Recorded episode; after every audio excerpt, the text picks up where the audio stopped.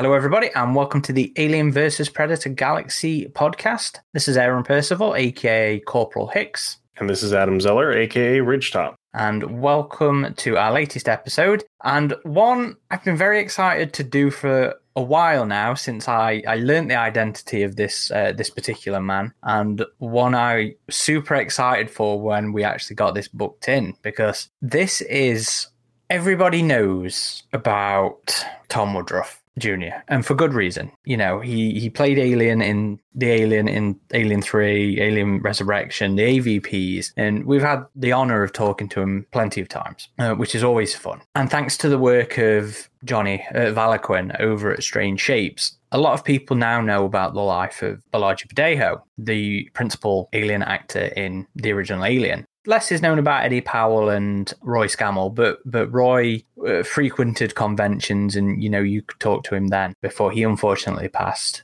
But there's one film where the experience of the aliens actors is just never really well documented. Can you remember the pretty much the log line of, of what we knew about these guys from the behind the scenes documentaries? I mean, we knew they were dancers uh, and stuntmen, and we had seen some of that in just the behind the scenes material of the home releases. And we knew that the suits for the xenomorphs, a lot of them were built to be very slimline, kind of spandexy, with only kind of built out highlights. So because of the lighting, you would just see them move quick in the dark if they weren't the hero alien. But yeah, we didn't really know too much about the experiences of the creature performers for the second film. So I thought this was a great conversation with Carl Toop, who was the um, primary hero alien performer for the second film. Yeah, Carl Toop. Um, I've known about him for a couple of years now, and I've been I'd been trying to get him on the show, and I was so happy when we got we got him booked. Also, just like to shout out to Peter, his um, convention sort of agent, I guess, for arranging helping me arrange this. And I'll need to double check his uh, last name for the outro so I can uh, give him a shout out for anybody out there who wants to arrange appearances with Carl. But yeah, brilliant. Really enjoyed this discussion. Carl is a absolute gentleman, and it, it, was a real pleasure to finally learn something about the principal alien actor on Aliens. This is, as far as I'm aware, a world debut of, of an interview with Carl. An absolute honor and pleasure to have done this, and hopefully, you guys and girls out there who are about to listen or watch this uh, enjoy it.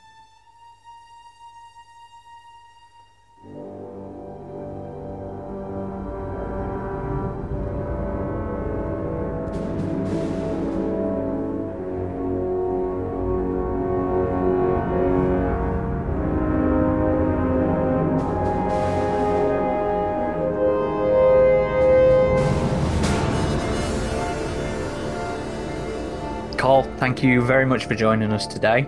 Aliens is really the only film in the series where we don't know much about the actors who inhabited the suits and brought the creatures to life. So, before we start discussing your time working on the film, could you tell us a little bit about yourself outside of Aliens? Who is Carl Toop? What are your interests and hobbies, and uh, what do you do? Well, I was born in London, South London, a few years ago now. In London five years, moved out, went to uh, schooling down the south of England, all boys grammar school, which was great, especially when they told I wanted to be a dancer. That went, went down really well with the parents and the school. And then after that, I went to dance dance college after that, and that's uh, how I got into the whole business. Three years training there in Epsom, Basically worked in West End shows in London, cabarets in Europe, some television work. I don't know if you know, remember the program Top of the Pops? Good gig that was. What was that? Early nineties? Yeah, eighties, nineties. Yeah, I think oh, I think shows started like the seventies. I think. Oh. My ma- main work was in the West End. West End doing shows. Call Me Madam, uh, My Fair Lady. There's a list of things I did in the West End. Then the other one was cabaret uh, shows in Monte Carlo, Cannes, Nice. Germany TV we did as well. That's how I got into really doing the the whole business. I was lucky enough at college because I couldn't afford to pay all my schooling, so the principal allowed me to do pantomime, which is a Christmas show in England, and I was allowed to get. That's how I got my equity card. Which was in those days was very difficult to get. You had to have a contract and you had to be certain age, and uh, it's a whole whole deal to go through. And the principal found me a job up in Scotland to do a pantomime there. They gave me the contract and everything, took it into equity, and I got my. They give you a temporary card to start with, and then you have to work so many weeks to get your full equity card. So I was really lucky with that. So as soon as I left college, I had enough weeks to have my full equity card and I go, could go straight into doing West End shows. That worked out nicely then. Really good break for me in that in in that aspect. But the, the, I think the hardest time I went through was when I was at the grammar school and I, they found out that I wanted to go into theatre dance work and that was wasn't really accepted very well by uh, teachers and pupils. It's difficult in those days getting people to accept that was your choice in a because grammar school is basically there to become a lawyer, doctor, or uh, my, I, I, don't think I let my parents down too much by choosing that, that job. So uh, no, not at all. Are you still performing? No, no, not now. Once I'd finished the film Aliens, I, I went back to the theatre. I was doing uh, the shows in the West End again. And then I got asked to go over to an island in the Caribbean, St. Barthélemy, St. Barth. I don't know if you've heard of it and French West Indies. I was given the choreography to do in several of the hotels there. So I got my own dance group going over there. We were over there 12 years. I was doing choreography over there. Started a few of my own businesses out there, like looking after private villas and did a coffee roasting business as well. We, we built up out there as well. So, uh, no, sort of, that's when I started expanding to other things when we were over there. And also the body tells you to slow down with the dancing side of things. So, yeah, can imagine. Uh, I listened to my body for once and uh, diversified into other things really. Stayed there 12 years and then came back to France then, because I'm in France now. My partner decided that uh, they wanted to buy uh, this restaurant with a huge dance hall at the back and we could seat like 250 people, a middle restaurant which was semi-gastronomic and a, a front bar with menu of the day and I'd been doing a bit of cooking, but like the maximum people I've ever cooked, ever cooked for was about 15, 20 people. And the partner decided to buy this place, and I was the cook. a man of many talents, then, from the yeah, sounds well, of it. Yeah, well, no, we started okay. We were just doing sort of the business had been run down, so I think we started about five. First day, I think we had five customers, and we built that up. And then uh, the first Sunday, we opened up the semi-gastronomic restaurant. No reservations on the Sunday morning because we only did it on a Sunday. No reservations at all. So I was sort of standing there. Midday came, 30 people just turn up and I just panic, pure panic. but no, well, yeah, I soon got into it. And uh, the next, the first New Year we did, we had 250 people and, you know, just no, no bother, you know, easy. We've moved further down south in France and we're now doing vegetarian markets, about 32 different dishes we, we put on the stand and then people just come and buy it. That's where I am now. And then now I'm 37 years or 30, well, how many years afterwards, I'm now starting the conventions and really excited. You're a really eclectic person from the sounds of it. That's quite a journey. Oh, yeah, well, no, it's been good. I, I, there's more to do, but uh, done a bit of renovation on the way because I like renovating houses. So we've uh, we're on a third one now, so uh, that's been good fun give me a slip disc at the same time. But you know, it's good, good fun doing it. But, what happened to listening to the body call? That was few, yeah.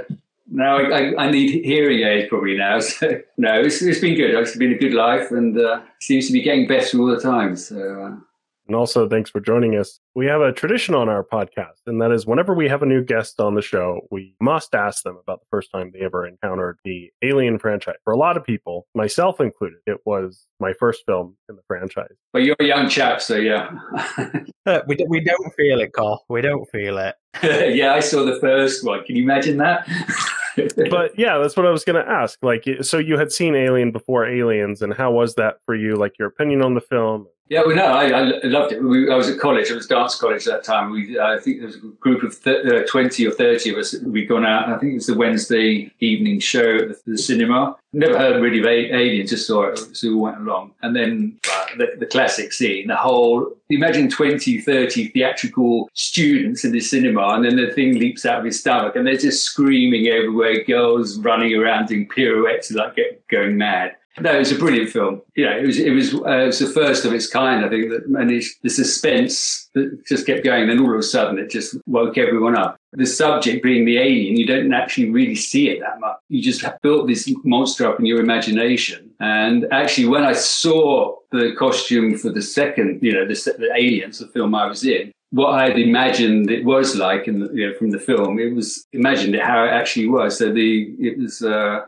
a lot, a lot was left left to your imagination, and it's it was, it was a great film. I loved it. It's always an effective tool for horror, but you know the the whole leaving it up to your audience to yeah to make it up and scare themselves. It was just the flashes of everything, and you managed at the end of the film, you built up the imag- imagination of what the alien was actually like, you know, from just mm-hmm. the flashes from the film. So very clever. Have you watched it much, you know, since over the years? It's not. It's. I must admit, it's not really my thing. It's. Uh, yeah. I sit through a, maybe the film once, and uh, that's that's it. But what I'm finding out from the conventions, the passion there is people for it. It's incredible. So maybe that is is making me become more aware of what people see in these films. You know, it's something that I was missing. I have been watching like the film I was in, and Predator, because I worked with uh, Brian Prince and David Smith, that have been in the Predator films so I thought I better watch their films just to know what I have some conversation with them. I could start appreciating them because you know, I've seen how the passion from the, all these fans for it, and so I looked at it in a different light. So maybe uh, you know my next step is getting into all this. And that is one of the things you'll find about sci-fi fans. Well, we are a uh, very passionate bunch. uh, the convention, uh, it's amazing. You know the, the passion that's there, and people. And I think you know people just get, come into their leave the world outside, and they come into these conventions, and they're they're just in another world. And you can just see on their faces that they've escaped to where they want to be. Yeah, a form of escapism for a lot of people. Yeah, no, it is. It's, it's, especially uh, the costuming as well. I'm sure you yeah. can appreciate that. You yeah. know, you hide behind the costumes. Uh, no, it's uh, great. While we've heard over the years plenty of stories about the casting experiences that the mm-hmm. Colonial Marine actors went through for Aliens, we've never really heard much about the experience that the Alien actors went through getting cast in the film. Now, do you remember much of how you came to be cast in Aliens?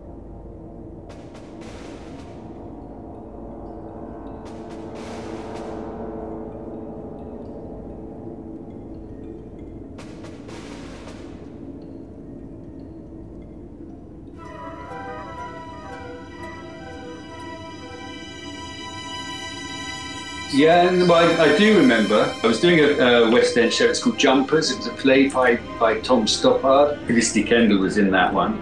I was looking for a job to take on after I finished uh, the Jumpers. So the, the, agent phoned up and he said, "Oh, I've got an audition over at Pinewood for a film Aliens." I said, "Well," I said, "Is that anything to do with the first one?" You know, a few years ago. He said, "Yeah, but then apparently they want to do a, a second one. Would you like to go?" And I said, "Well." Why not? He didn't actually explain what it was for. It was just to go along for the uh, uh, casting in the Alien film. So you had no idea it was for. Uh, yeah, I had no idea it was for uh, what what part or what role it was for. So um, I had a mate of mine. He was in another another uh, show. I said, "Well, come along. We're just going along for a laugh." Because I'd never been to Pinewood, so I thought it'd be good good experience going to go and see this. Yeah, where they filmed the James Bond and all those and that. So we went along, walked into the hangar and there must have been about 300 other people for get this audition. So they, take our name, height, uh, what we're doing, what we've done, CVs, take all that. And then they sort of split us up into groups. I forget who it was. I think it was Paul Weston, the, the stunt coordinator. He said, move like an alien. I've never seen an alien move. It's like neither had anyone else, but just having a laugh, really. Just, you know, trying to walk like an alien, move like an alien. And they whittled us down, kept me and my, my friend who was there as well. I think they probably cut us down by about half. So it left about another 200 people for the rest of the day. And Again, they started um, measuring us up uh, size wise and that. Again, this previous alien classes how to sort of crawl along the floor and you just go along with it. Then they whittled us down again. I got selected, but at the end of the day, my friend didn't, so that was a, a shame, but carried on. And then we were called back probably about a week later, and uh, they asked us to do some wire work. And luckily, I, in the show I was doing in Jumpers, there was a scene where this astronaut, NASA astronaut, goes along the back of the stage while Felicity, Felicity Kendal was singing a song and I was I was the astronaut doing that wire work. So I had some experience doing that. It, it wasn't uncomfortable for you. well, you have to arrange the family jewels, okay? it's all right.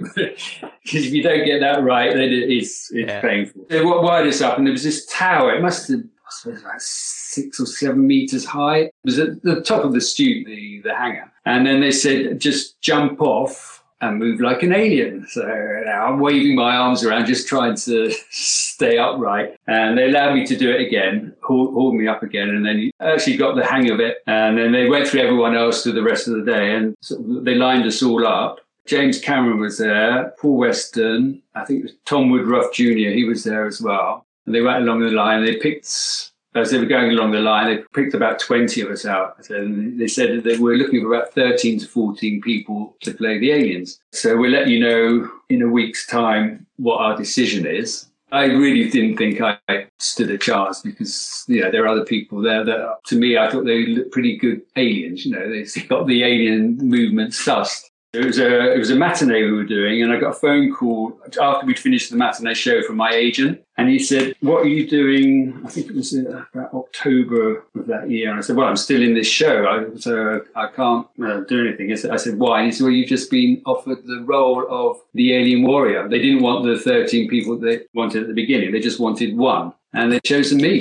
So uh, I said, well, probably because I'm still doing this show um, in, in the West End. So I went up to the management. I said, I've been offered the role in Aliens as the alien, the main alien warrior. Is there any way we can work around it? And then they they phoned up the production team for Aliens, 20th Century Fox, and they came to agreement that I could miss out my matinee shows. They had me covered for my role in the show uh, for the matinees, and I could go during the day to Pinewood, released early enough to come and do the evening shows. So I had a crossover about two months doing the show and the filming of Aliens. I, I couldn't, I couldn't believe it. I couldn't believe it because everything just seemed to work. I got the job. Normally, you can't get out of a contract just like that, and they, everyone really played the game and got me, got me into it. So, so lucky. And the story about the other people that were picked up, they went over to actually get stuntmen in. I think the reason why I got the job was they were looking for someone fairly agile. Because you know, I, in those days, I could get my leg up around my ear and that, and I was I wasn't that tall. I was skinny. I think that, that helped me because uh, the original actor, Bolaji, he was, I, I don't know what height he was, but he was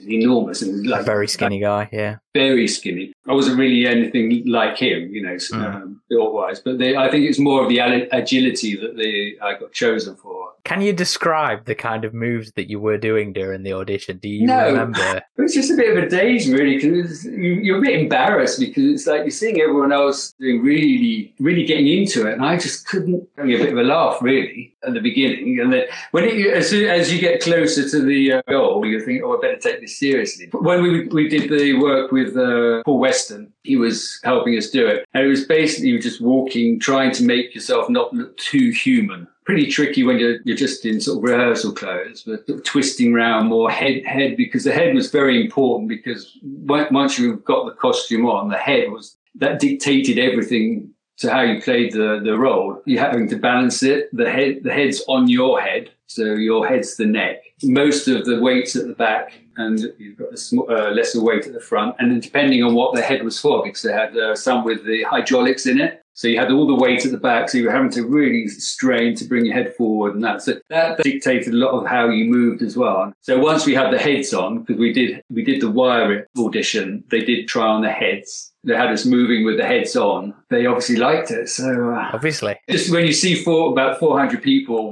going for the same job, and it whittles down to you, just think you. It's That's unbelievable, isn't you, it? you can't you can't believe it. You know, it's just uh, incredible for me. It's uh, and the agent called me up and said you got the job. Well, that was no, it must have been an great- intense great schedule, though, from uh, you know Pinewood in the day going. Yeah, it was at the tight. theater They, at night. they, yeah, they they arranged things pretty well. Because uh, I had a very early morning start, so I'd be there about six. It wasn't every day either. I might be called in three days during the week or something, depending on what they were filming that week. And also, you have a taxi pick you up in the, probably an hour, hour and a half to get into costume and on set. They they did work around me a bit because they used to change around the scene so that I could get my taxi back for the evening show. So I think the performance was at eight depending if we were at Acton Power Station or the studio, it was about an hour depending on traffic, to get back, and then I had to get ready. So no, you know, people worked around me, which was uh, this little old dancer from the West End that uh, was getting treated like a prince. So it was, uh, it's good.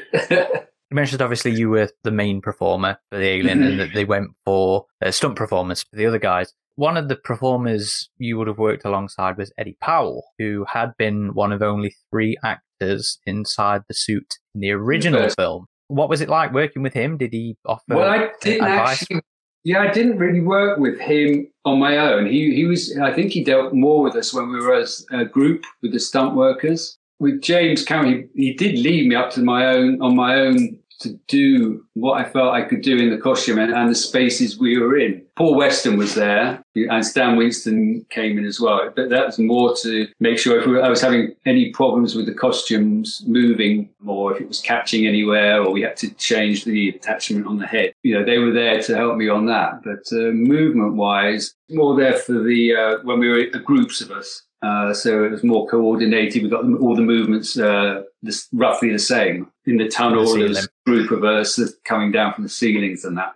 And then when I was on my own, I was allowed really to do what I wanted. It was uh, So he didn't really like have any specific advice for you in terms of No. like, you know, this is what I did on the first one. for me. Did he share any stories from his time on the first one? No, was it all really- business? It was for, for me. I didn't really that, get to speak to that many people because once I was in costume, that was it. I was uh, locked in until we had lunch. I, I spoke to the actors more because I, I spoke through the costume, like um, when I was uh, with Carrie or um, uh, Cynthia. I was with them. You know, we spent half, half the day together, so we'd be talking. I'd be talking to the mask or whatever, or with Carrie. We would spend a lot of time together. So it's more with the actors rather than the people who were telling me what to do. Obviously, James Cameron was there uh, directing and telling me what he wanted, but no, no stories from him really. Or sorry, Yeah, that's fair. Because, like I was saying to you before we started, you know, because there was so little prep for me to do, you know, when I was reaching out to like some of the other people who were a part of the alien community, this was the question that came up was like ask him about working with Eddie. And it's interesting to know, you know, that he was there to make you look like all part of, you know, one big wave of aliens, you know, this unity, this conformity in design. uh, the, the stunt work was more Paul Weston and Tom Woodruff because they were.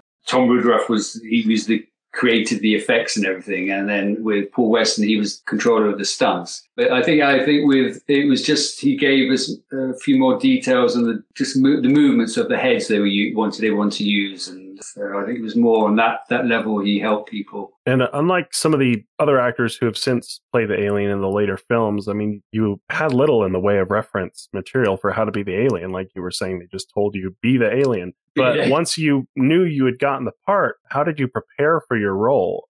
Well, I'd, I'd looked at the um, screen test of um, Bolaji. Actually, when I think about it, it probably did help me watching that because in the screen test, I don't know if you've seen it, he is using the head a lot. Well, he had the head on, so he's using the head a lot. And you're seeing how he's reacting to, you know, things around him. So that, I suppose, yeah, no, now I think about it, I suppose it did help me away with, on that side of the thing with the head. Like I'm saying, the head was the hardest bit to, to work. But that, then after that, it was keeping supple, being able to move.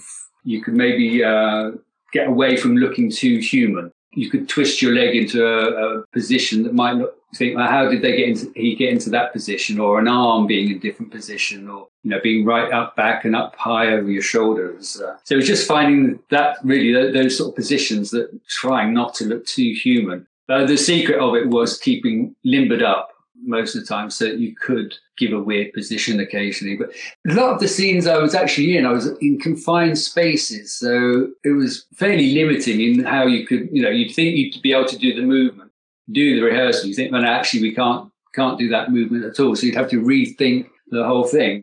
And some of the time you didn't even think it was just so, because like on the, some of the wire work, it was in, um, like, so he wanted us looking as if we're crawling along, uh, the, sh- uh, the air, the air chute, crawling along, almost floating. Well, actually that was filmed vertically from up at the top. So we were clambering up while they were pulling us up. So it looked like once they turned the, the film around, it looks like we were going along uh, horizontally. That was the bit in the the vents, wasn't it? Yeah, the, in the vents, yeah. So that that I'd, I'd rehearsed that, and it was outside of the, the, the air vent. And then once I got in, I had to re- completely rechange it, holding the head because the head was hitting the sides all the time. So I had to make sure my head was up. So it was it was it was a day by day thing. I think that's why you know James Cameron he, he didn't give me too much instruction because he knew that uh, once we were on set because in Acton Power Station that was most of that you couldn't move too much of the set around because it was fixed. So it was a lot of figuring it out on the day then. Yeah, on the day, and you know we work pretty quickly, but uh, you know we do two, three tests, and then he'd say, "All right, let's try, let's go for it." Yeah, with his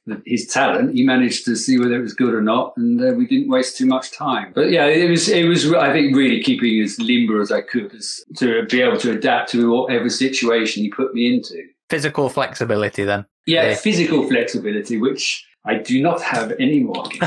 and you know, it was the, the, head working the head. That was a daily challenge because there, there, were different heads. There was light heads, there were heavy heads, there were ones with the acid that was um, they had masks in so they wouldn't breathe in too much of the fumes from the acids. And each day you have a you know they put a different head on you. You think, well, how's this one going to play out? And uh, no, it was, it was interesting. And luckily, uh, the director James Cameron, he was with me. He was fairly patient I think it was with most people, but you know, he didn't didn't throw wobblies with me or anything. So uh, probably knew the alien was just as big of a star. Yeah, people there you go. That's, that's what I kept telling him actually. well, while we're on the topic of Jim, then he's well known for, let's say, um, some some behaviour on aliens and, and conflict and stuff like that. I think one of the constants, like you said, was that with the actors, he wasn't this persona that people know him as, as you know, this behind the scenes nightmare. So, what what was your experience like with Jim?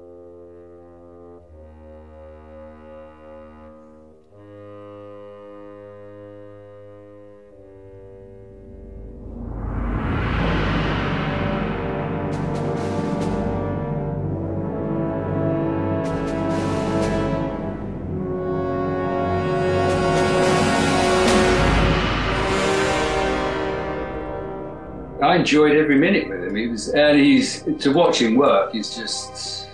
He'd see things and you'd think, how the hell is that going to even look like anything? And you you see it, you know, you go back and see what he they filmed, and it was like, okay, uh, it works. And he had, he had his um, what do you call them? He scribbles down what he wants. Uh, oh, storyboards. You know, so you, which were quite they're pretty amazing as well. Those pieces, pieces of art they were, and, and he knew what he wanted, and uh, he did lose. You know, people weren't pulling their weight something's got to be filmed and it, everything everyone's got to be ready and if you've got one or two people that aren't paying attention or just not putting their weight and it messes everyone everyone's day up you can understand someone get someone having to get things back back into order so uh, no I, I never saw a moment that he got upset for any reason that he shouldn't have got upset for. He, you know, when he did get upset, it was for generally for a reason. I think I think most people accepted that. I don't think and it wasn't that often. Do you think he's just been an overblown sort of urban? Uh, maybe. Well, I think I think I think what happened in the um, in Pinewood, I think the the unions got on his back a bit,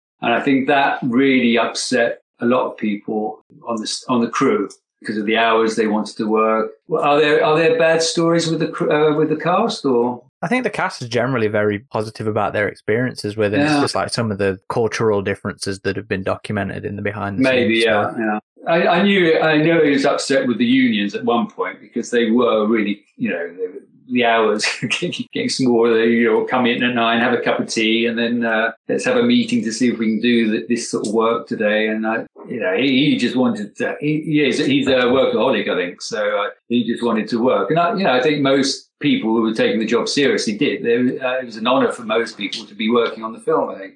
I, I can't. I can't say anything bad. Sorry.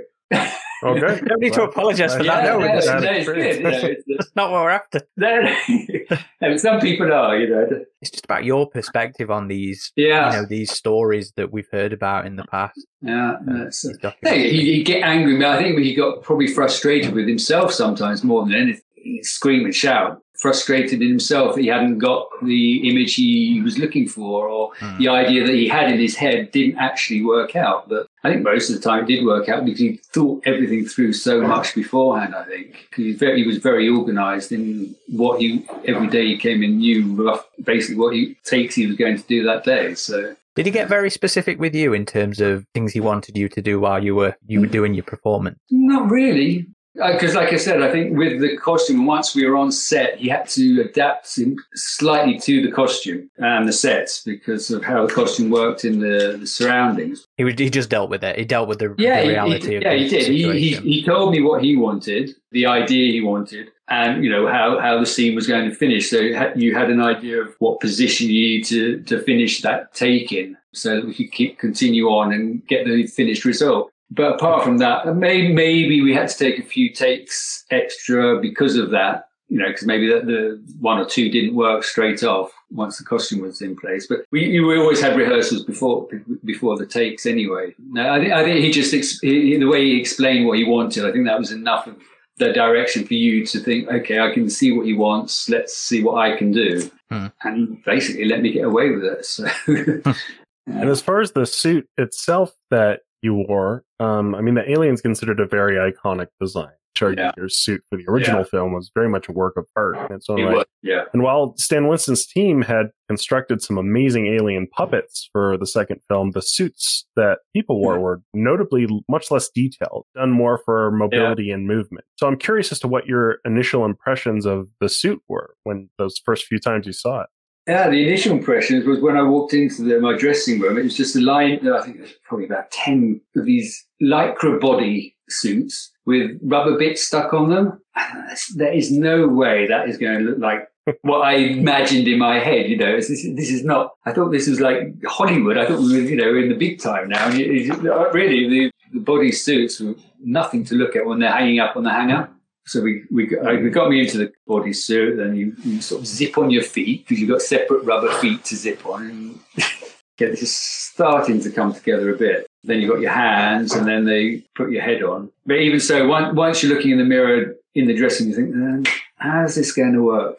But once I, I, I don't know if the light just played on the, the way the costumes are made the way it worked. And we always say had slime everywhere. that gave the effect of it. You know, it is when you see it in the film, you think, oh gosh, that doesn't look anything like what I was wearing. I mean, it's amazing when you see like the pictures of, of your suit. You know, there are there are pictures of your specific suit. You know, with your name uh, in the back of it out there, and and when you see those black leotards with just odd rubber bits stuck on you, and then you see the finished film. It's yeah, yeah. I think we had a, a back uh, shoulder harness, which with the the pipes, you know, the pipes coming out hmm. the back. So that that was added on. Feet, the hands were added on trying to think what else was added on. Well, the head, the the neck, the neck as well. There was uh, like a collar thing that went on the neck. But no, you know, I think once it was, and you, and you you're never actually standing up saying, "Look at me." You're actually trying to. You know, you're covering up yourself most of the time. You're not. You're actually exposing the whole costume to the to the screen. So I think they got away with it quite well on that. But I, I, I, think the design was able to catch the light. It was the light played on the costume a lot. Mm. Stan and Jim knew what they were doing, didn't they? Yeah, yeah. Uh, but the he- the heads, I thought, were, I preferred the head in the second film, I think, to the first one. I didn't like the, the smoothness of the, the mm. first one. I think I, I personal That's something you and Adam have in uh, common there. Yeah, there's there's like a fan preference. Like, do they like the aliens with the smooth heads or the ridged heads? And I've always preferred that as well. Oh, I like the ridged heads, definitely. Yeah, yeah. So we've talked a little bit about this, you know, mobility, and you've mentioned um, obviously being in um, some of the wire work. You know, that's something that we don't really know about what you did in the film. I'm assuming you did a fair bit of, of stunt work. Then it was you, you know, with Cynthia doing that. Yeah, the um, yeah, going around um, with Colette Hiller, the pilot. In terms of stunt work, though, in terms of like wire work, you know, what what was your experience doing those scenes? Uh, well, the wire work, I love, I love the wire work. I really enjoyed that because it did turn the whole the whole idea of filming the other way up for me because you were able to do so much more movement wise. Like uh, I, like I say, they're filming you vertically, but actually showing it horizontally. So that really added to the what you're able to do movement wise to get the effect of you know crawling almost floating along. That, well, yeah it's yeah, there was the one where i was uh, run over by the apc and that was filmed in reverse. So i'm like start from underneath the apc and then i put i have to come back up as if i'm running into it so okay. reversed image so yeah. that that was a challenge uh, because i need really need my muscles in my legs to get me up from basically a lying position up to walking position and then running backwards. So mm. when it was reversed, it was looking like I was running in as the APC was coming towards me. So that originally I couldn't see how it was going to work in my head, and then once we did one tape, they showed me what the effect was, and you could say, okay, right. So I need to improve on that, but you know, the effect was what I saw. I, I, in the film, you can't actually see it that well, but for me, that was one of the scenes that was that was hard work. But the result I saw, which I don't think actually you see in the film, I thought was, I thought I was pretty good. So I was, I was impressed. And you were you were working your legs in that scene as well, weren't you? When when you're going up with Cynthia. Yes. Well, I drag I drag her up, and uh, it's just uh, I, I, don't drag her up too far. I don't think. I think because there was one point that there was another uh, stuntman behind me as well. There was because he was having to deal with I think her her stunt double her stuff as well. So there was two of us behind her at one point, and that was uh, fighting each other to sort of each do our role the best. But uh, that was a good scene. And the one where I was with in the pilot with Colette, that was that was a good scene. I thought it was going to be in the film, but it wasn't. But it made a good um, publicity shot. Well, that actually goes right into our next question because, yeah, that is a very well-known publicity shot. Yeah, no, uh, uh, I'm sure you've probably signed a picture of it many times yeah, of you in the suit holding on to her in the dropship. But yeah. yeah. we never see it in the film. No, um, we've never even seen it in like any behind-the-scenes footage on the no, DVDs and stuff. I don't but, don't know why. Was it filmed though?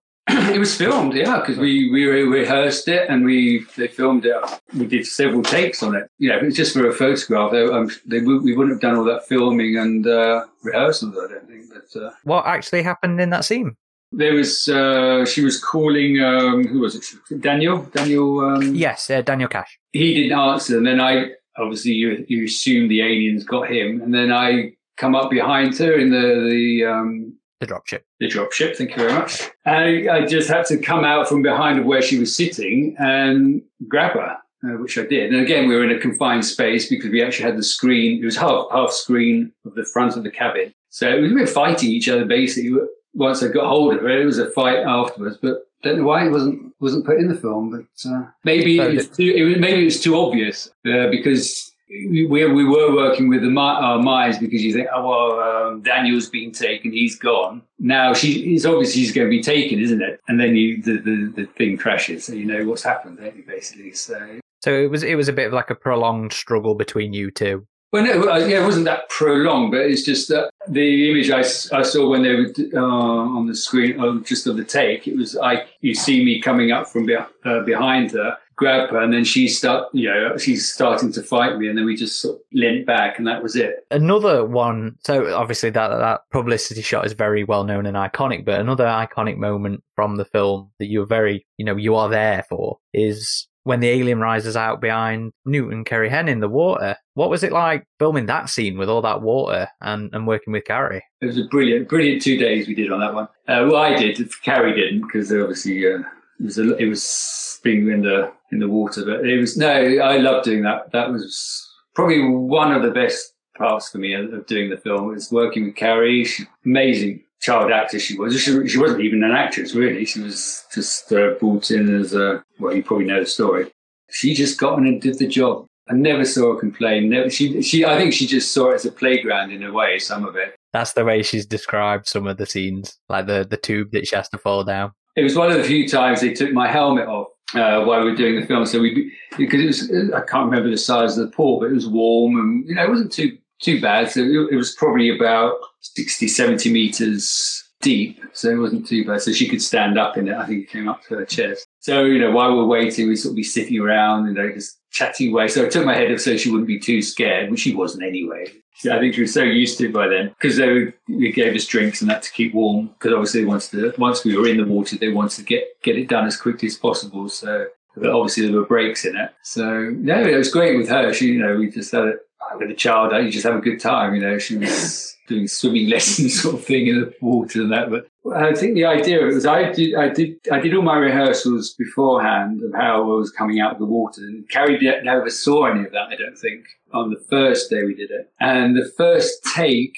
I don't think Carrie actually knew I was coming out of the water from behind her. And I think the reaction that you get in the film was a real surprise. She was sort of surprised to see me coming out of the water right over I was. So I think the reaction you get from her was uh, quite an, a natural reaction of a child with a monster coming up behind her. The first uh, day I did it, the uh, the head that they put on me was one of these I think it was like a sponge, and I don't think it was the right head Not in water, surely. in the water. No, James goes right, go underwater, count to three, and or you banged on the, the side of the pool because you could you could hear the banging, and then on the third bang, come up one, two, three, four, five, six. Couldn't get my head up. It's just uh, because we were going under, the head had just taken all the water and just Oh man. I head stuck on the floor. So I managed to get my hand up, which because the, the costume was filled with water as well. And then luckily there was someone in the pool that just sort of managed to haul me up. But uh, that was health and safety in those days. That was as, you know, as good as it got. So uh, Just see what happens. just change the head and do it again, you know. So, but the, the second time was fine. The water didn't didn't soak into the hat, the the head. So, uh, so that that you know, once that was out of the way, then nothing else could go wrong really. But yeah, it was a good scene to do. It's good fun. Well, I, I like that scene, Oh, it's a very iconic moment. And uh, knowing what you know, what Carrie thought, you know, her reaction and that, and uh, I think it just worked. And it's uh, Hmm. yeah, I'm proud to have done that one. I think just like you, Carrie's been getting a bit more involved with fandom in recent years, like going to the conventions herself. Yeah. There's something in the pipeline. I'm not. I can't say anything until I know it's definite, but uh, we might be get we might be getting together. So. Uh, have to keep our eyes out for that. if it happens, uh, that'd be great for me because it'd be great to she would she won't know, won't know who who I am, but uh, it'd be great to see her and. Uh, I mean, she, you know, she might have memories as well that I don't, I can't remember because uh, she saw it in a different you know, child's eyes. So, uh, Mm. but if that comes off, that would be a, that would be a good day. And as far as uh, iconic scenes in Aliens, there's another one where the aliens, you know, make their way into the operations center, and the Marines that are holding up there. There's this big battle between them and the aliens, and there's just so much going on with the aliens crawling through the roof and breaking into the room, and gunfire and explosions everywhere. How was that sequence filming that? Well, it was hectic. It was, uh, and I, I was working with because there were stuntmen as well, so they really knew how to throw themselves around. I was a bit more of the uh, dainty dancer in the costume, really. But, you know, they they really throw themselves selves around because I I think I, one of the scenes I was leading them, and basically I was just the the first one in the shot, so you got some the movement of the you know the heads and arms, and then after after I'd gone through, then you just had all the stuntmen coming through, and it was like a war. It was just, and you know, they were just shoving, pushing, and, and noisy as well. Some men don't scream. They, uh, I don't know what they do, but they yell and swear. Man like a grunt. Yeah, that's, that's what it was. So that, that was, for that, me, that was an experience for me because I wasn't in their league stunt wise because they throw themselves three foot down onto onto the ground. Well, I, I have trouble with three, you know, three feet off the ground. So no, it was, it was good. And they, they and they showed me ways how to move and how to fall as well. So they te- you know teach me if I had a distance to drop, how to how to land, how to sort of do it without hurting myself. So uh, no, they you and yeah, because they were usually group scenes, so it was all very very hectic and shoving around. And even though we had a bit of direction how we should be moving, I don't think people took that much attention. It just it was like, like hell for leather. You just get down, fall out the ceiling or whatever, and uh, run off. Now, it was a good learning experience for me because it was a, it, I'd never done stunt work like they they did. Were you giving like your advice back to the stunt guys as well? Like, here's how. Would I dare? Would I dare? no, no, they didn't need my advice. It was uh, most well, most of them had been doing the business for years as well. That was their, know, that was their training. So uh, it was a great experience for me because it was a learning learning thing as well. So probably decided that I didn't want to do stu- stunt work. when you see how they damage their bodies, what they do to their bodies, it's, uh, you know, some of it's unreal. And how about working with Stan Winston and you know Tom Woodruff Jr. his whole crew? Like, how was your experience with those guys? Uh, Well, they're just art, you know artists. What can you say? It's, uh, he was a gentleman. Stan Winston was a real gentleman. It was their passion. Like when you see some of the miniature work that they did, you know, Queen Alien, it's uh, amazing the detail that they had in everything. The detail.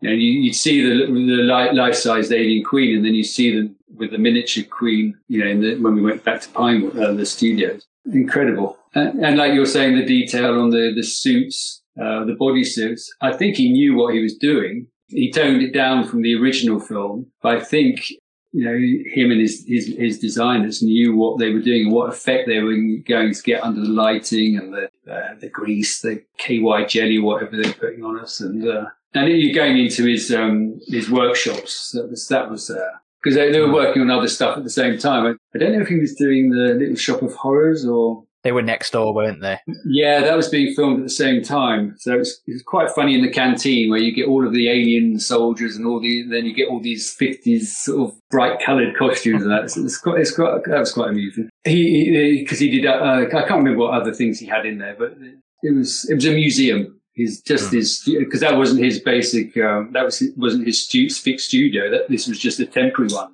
and the work he had in it. There's quite a few people working with him on that film as well, I think. And they, and they were able to any detail they were able to change. You know, like an hour, they'd be able to get the whole. If James Cameron didn't like something, he said, "Right, we need to change that." In an hour, it would be done. And you think, well, how, how they do that? Get it dry and.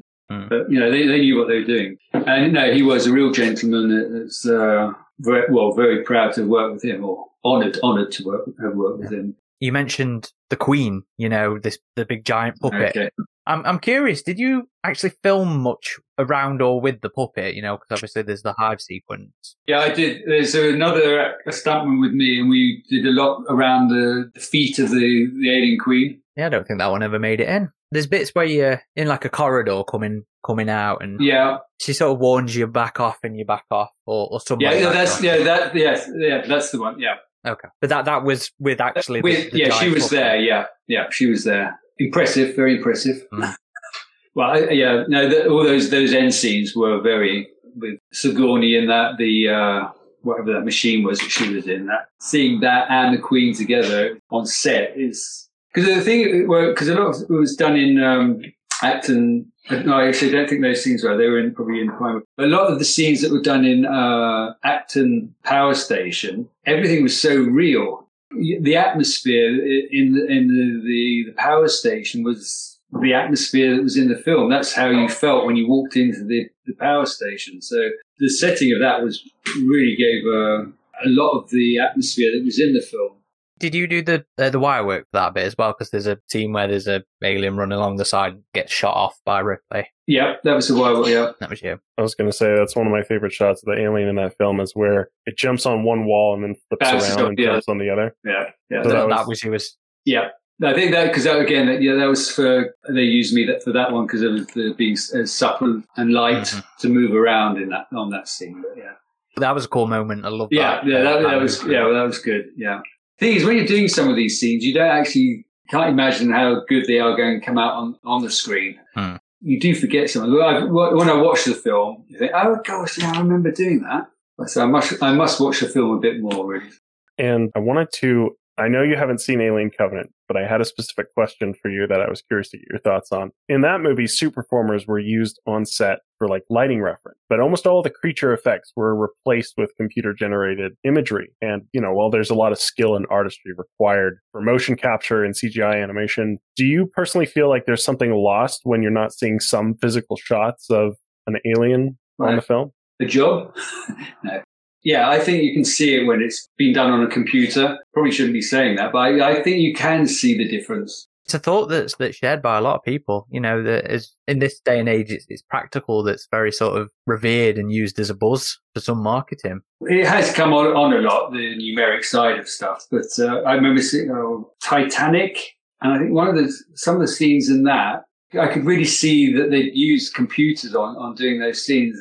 The, film was so good, and then you just had these few scenes where it's done numerically. I just thought it's a shame if they'd have found a way of doing it, filming it directly, it would have it would have been a lot better. But that's my opinion. Yeah, I always feel like it works best when there's a good combination because then you just play to the strengths of each one. Yeah, But- exactly. But there's certain scenes that I, I, th- I think need to be done by human, the human movement. Maybe probably if you showed me a film like that, I probably wouldn't tell the difference anyway. But in my mind, it's uh, Yeah, I was just curious. I mean, you do see incredible like motion capture performance too by you know like Andy Serkis, right, and his performances. But yeah, with Alien in particular, I think there's a legacy of this kind of practical effect that we as fans love seeing. But when all was said and done in Aliens, and you wrapped the film, uh, did you get to go to the premiere? Like, how how was that experience? yeah, that was great. It was in London. Um, I think which cinema it was, but no, I got my invitation for that and uh, I went think it was Leicester Square, by the way. Leicester Square, yeah. Uh, I've got the invitation somewhere. I, I, I should have read up on that first. Yeah, that was great. I, I wasn't actually. I was seeing a few of the sort of group photographs, but very few. I don't think any of them were used because no one actually knew who I was. The joys of being behind the mask. Yeah, that's, that's the glory of it, I suppose. Yeah, the screening went really well. That was good. And then we had the um, after show party. It was um, in the gardens in South Kensington. It was Hmm. above a departmental store. Don't think it's. I don't know if it's still around. I don't know if it was John Lewis, but it was this nightclub that was on top of um, the departmental store. And it was called the Gardens. I think it was uh, Glenn Close was there, sitting in the corner, looking like nothing. You know, it's just. Uh, I, I, I can't remember who who who did turn up, but it was it was a great after party as well.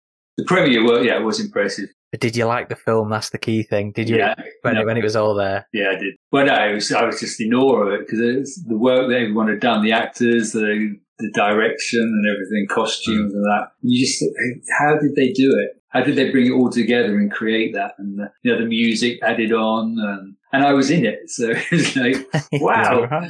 Right. And my name came up at the end, and it wasn't last, so it was like, wow, I, I've made it. You know, that was a very proud moment for me and uh, people around You're me. right. Very lucky to have done it.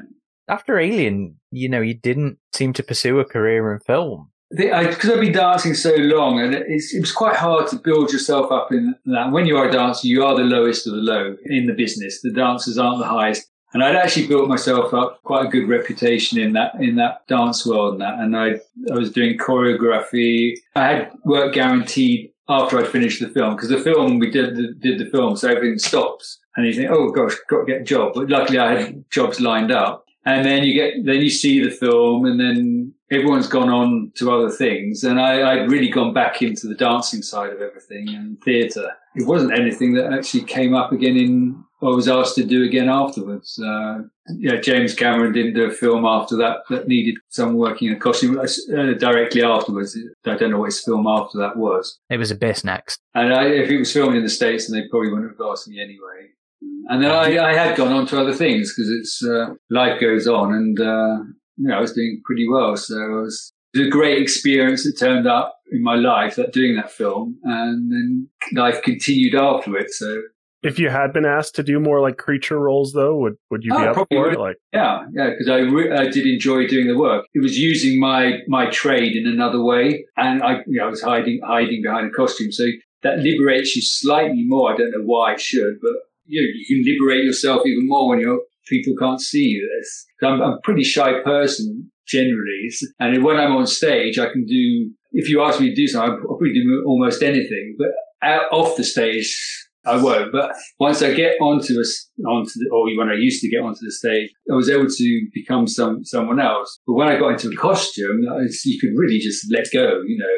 Yeah, and you could make a fool of yourself and didn't really care, you know. But it could have worked or it didn't. Whatever you were doing, you know, some movement, you think, "Oh God, I'm going to be look really stupid doing this," but you did it anyway just to do it. But I was in a costume, so it helped me get over that shyness, I suppose. So. Uh, I've known that with a lot of actors, especially like theater actors. Yeah. a lot. They get on stage and they can Yes. whatever. It doesn't I don't know, matter. uh, yeah, because you, you, people can still see your face, but you are you are playing a role. Of, so I don't know. It just it does. It's uh, it's a good therapy. So t- talking about being shy, Yes. you've uh, you you've started making convention appearances over the last few years. That's another thing I love to hear about is the experiences of actors. You know, doing these conventions. Have, have you had any like sort of fan interactions that just stick out to you? You know, what's Uh, that experience? I, I like? just I just love it.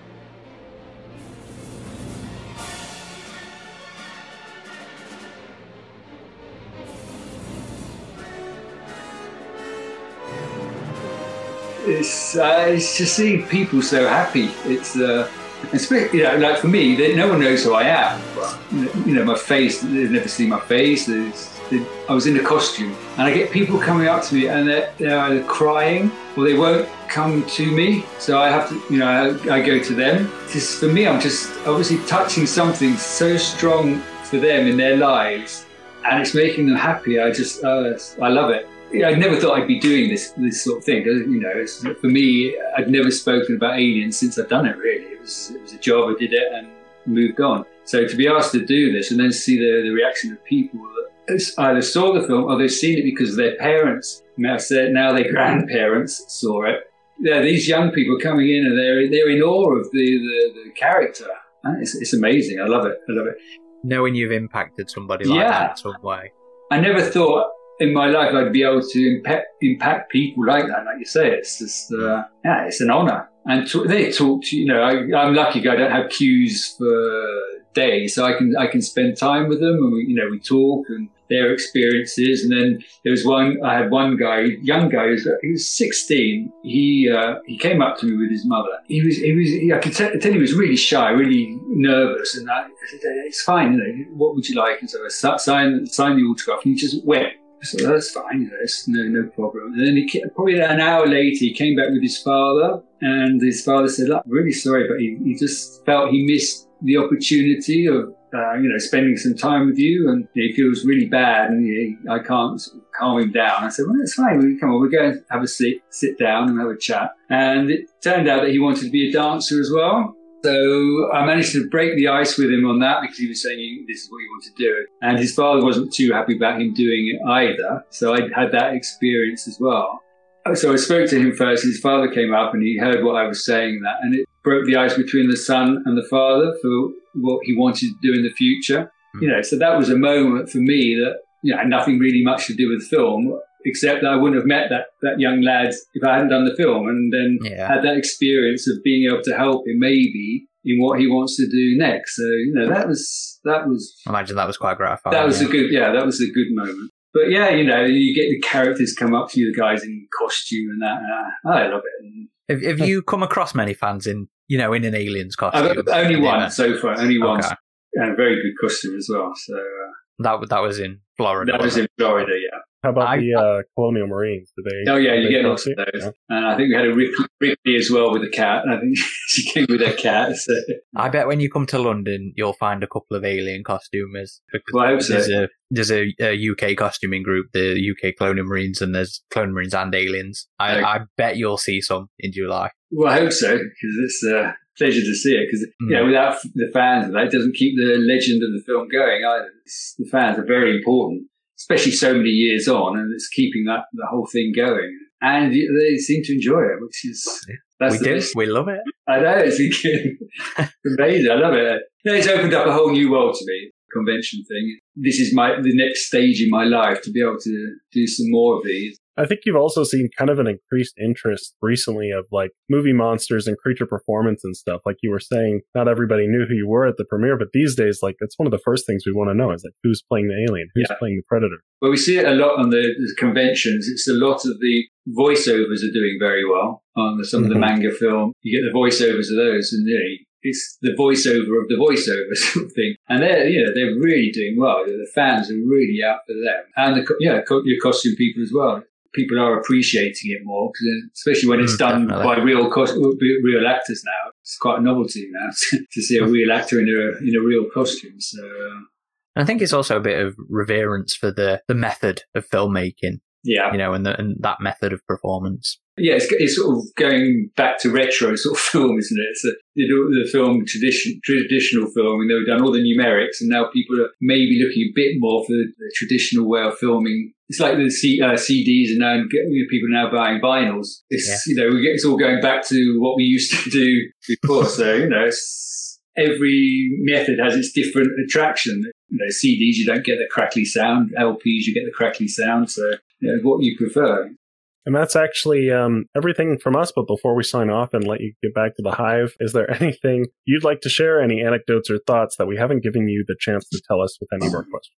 I think we've covered everything. I think we've talked more than I've ever talked in my life, especially about the Alien film. So, no, I, I, I'd just like to thank, thank you very much for having me on. I'm amazed anyone would want me on. And, uh, and it's been nice sharing some of the memories. And it's probably Good. jogged my memory as well for other things that you forget. And then, oh, yeah, no, we did that. And also keeping the, the, the, the whole alien thing going. It's, you know, it's great what you do. The film's made a huge impact on us. Yeah, You know. good. And Yeah.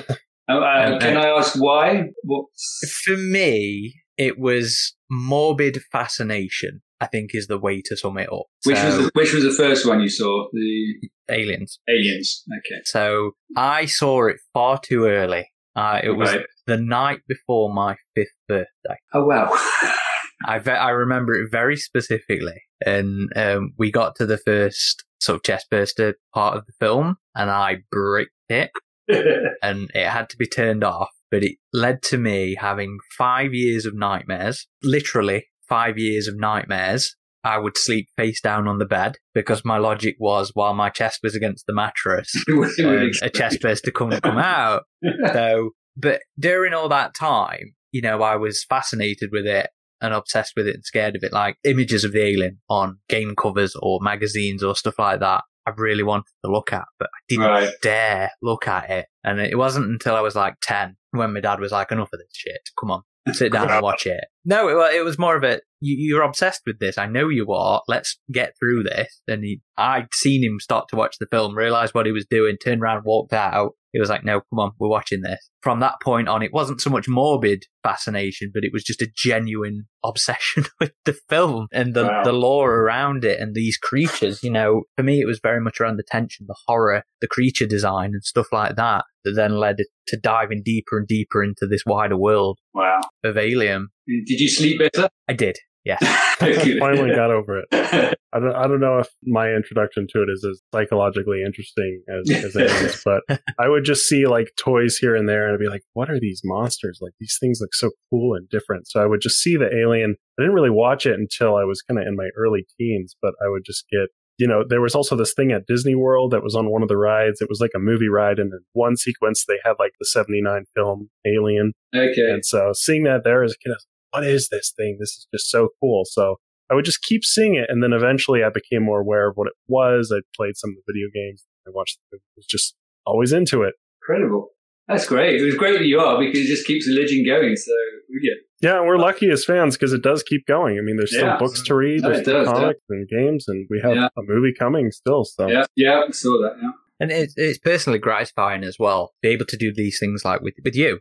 There, there is a great deal of documentary around the films, fortunately, but we get to try and fill in the gaps. Yeah. So when, when like I saw you, I was like, nobody's ever can talk to Carl. He has a part of this history Yeah. that he needs to tell, in my opinion, that you needed to tell. yeah, So to be able to talk to, you know, people such as yourself, Yeah. to fill in It those just fills in the gaps, gaps. Yeah. Yeah. Yeah. and, and to give a voice to people that these other things haven't been able to. And we probably, get hold of. I'm sure you've already spoken to the other actors on the film, and uh, Some we've of all, them, yeah.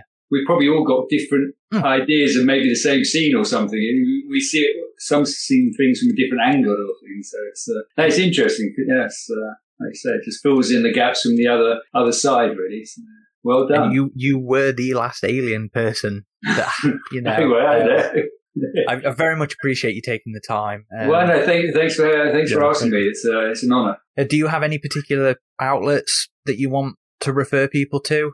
Um, doing the London convention in July, so if you're if you're hanging around, you know, I'm there. So uh, it'd be great to see you. Indeed, I'll I'll be going to see Carl as well. So uh, you, you're coming? Oh, great! yeah, meet the flesh. Brilliant. And that was our interview with Carl Toop. Hope you enjoyed listening to that as much as we enjoyed talking with him about this time in his life working on aliens. Mm. He had a very eclectic life, and it was really interesting to learn more about this this absolute gentleman. And it was Peter Valderrama who was his appearance manager, and um, that's a company called Silver Screen Appearances. I will leave a link to their social presence and website in the description. So if anybody out there wants to arrange any appearances um, with Carl, that's the way to do it.